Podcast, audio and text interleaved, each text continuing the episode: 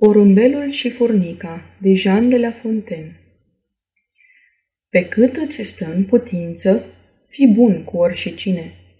Adesea ai nevoie chiar de mai mici ca tine.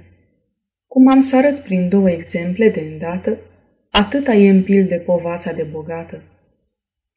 De mult mai mici ființe e vorba de astă dată. Din limpezimea unui râu sorbea un porumbel odată când o furnică a căzut în mijlocul acelei ape. Văzându-se ca într-un ocean, sărmana gâza amenințată se străduia din răsputeri, dar în zadar spre mal să scape. Zărindu-o, porumbelul de milă a fost cuprins și un fir de iarbă, punte, pe apă i-a întins. În felul acesta ajutată, ajunse iar pe mal salvată. Acolo, sus, un oarecare desculț, fiind căldură mare, având un arc la el, se pregătea să tragă în bietul porumbel, pe care îl și vedea în oală cum fierbea.